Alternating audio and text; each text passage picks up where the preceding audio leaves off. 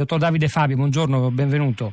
Buongiorno a voi. Responsabile dell'unità di coordinamento di DICOMAC, sigla che sta per Direzione di Comando e Controllo che coordina l'emergenza terremoto. Come si sta attivando la macchina? Si può raccontare in, davvero sinteticamente in pochi minuti la macchina dell'emergenza e ormai anche della ricostruzione che si sta mettendo in moto?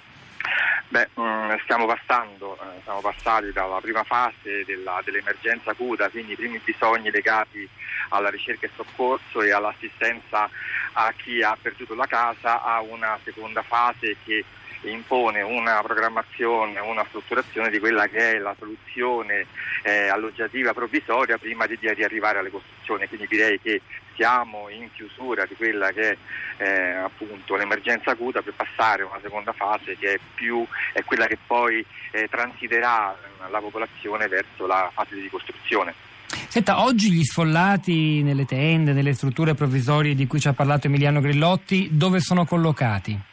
Esattamente? In che tipo di territorio? A che Beh, distanza dai, dalle macerie?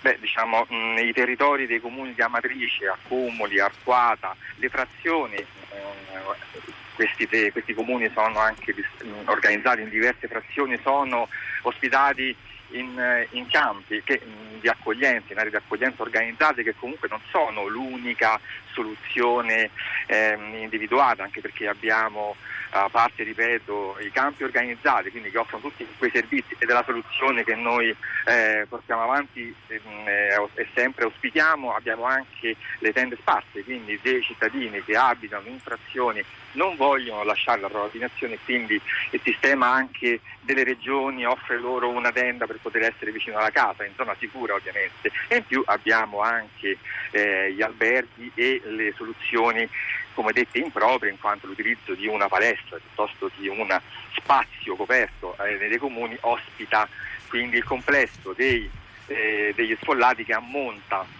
ad oggi un aggiornamento, questo è di ieri, adesso stiamo lavorando all'aggiornamento sì. successivo perché riceviamo i dati ogni mattina di circa 5.000 persone a fronte di una disponibilità complessiva di 7.000. Senta, queste persone eh, tra quanto potranno avere? Perché si avvicina l'autunno che da quelle parti è già freddo, in realtà il freddo è già arrivato, eh, soprattutto di notte e poi, e poi, l'inverno, condizioni rigide forse difficilmente sopportabili nelle situazioni in cui si trovano ora. Eh, si parla, cioè, sono, è prospettato nel giro di alcune settimane il progetto di costruzione di ab- moduli abitativi provvisori, non so se la sigla sia quella giusta in, in legno che, che li ospiterà. Tra quanto ci sarà questo trasloco, chiamiamolo così?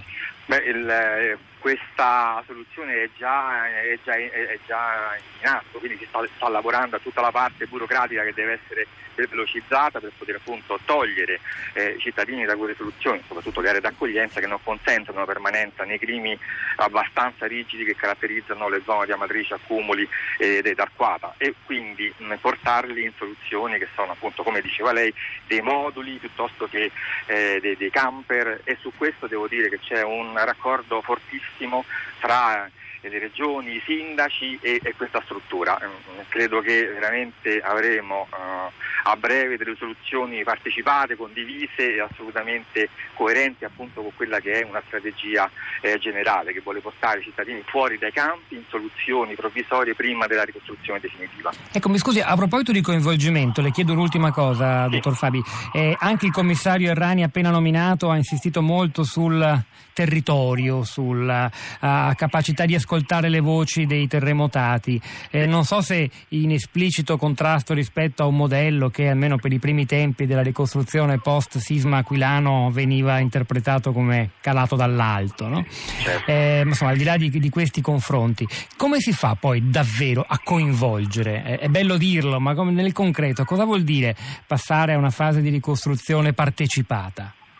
Beh, la fase partecipata prevede che ci si sieda insieme al sindaco e il sindaco ovviamente è portavoce di quelli che sono i desideri e le necessità dei, cittadini e insieme a loro si stabiliscono quelle che sono le, le caratteristiche che avrà la, il, la, la, soluzione adottata. Devo dire che da ieri il commissario Errani insieme al capo del Dipartimento della Protezione Civile ha intrapreso un intenso eh, giro fra i vari comuni ed ha incontrato i sindaci.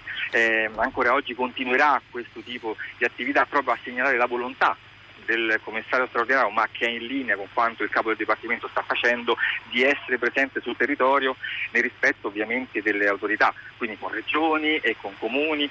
Eh, credo che sia questo il modo unico che abbiamo per far sì che ci sia una eh, condivisione delle attività.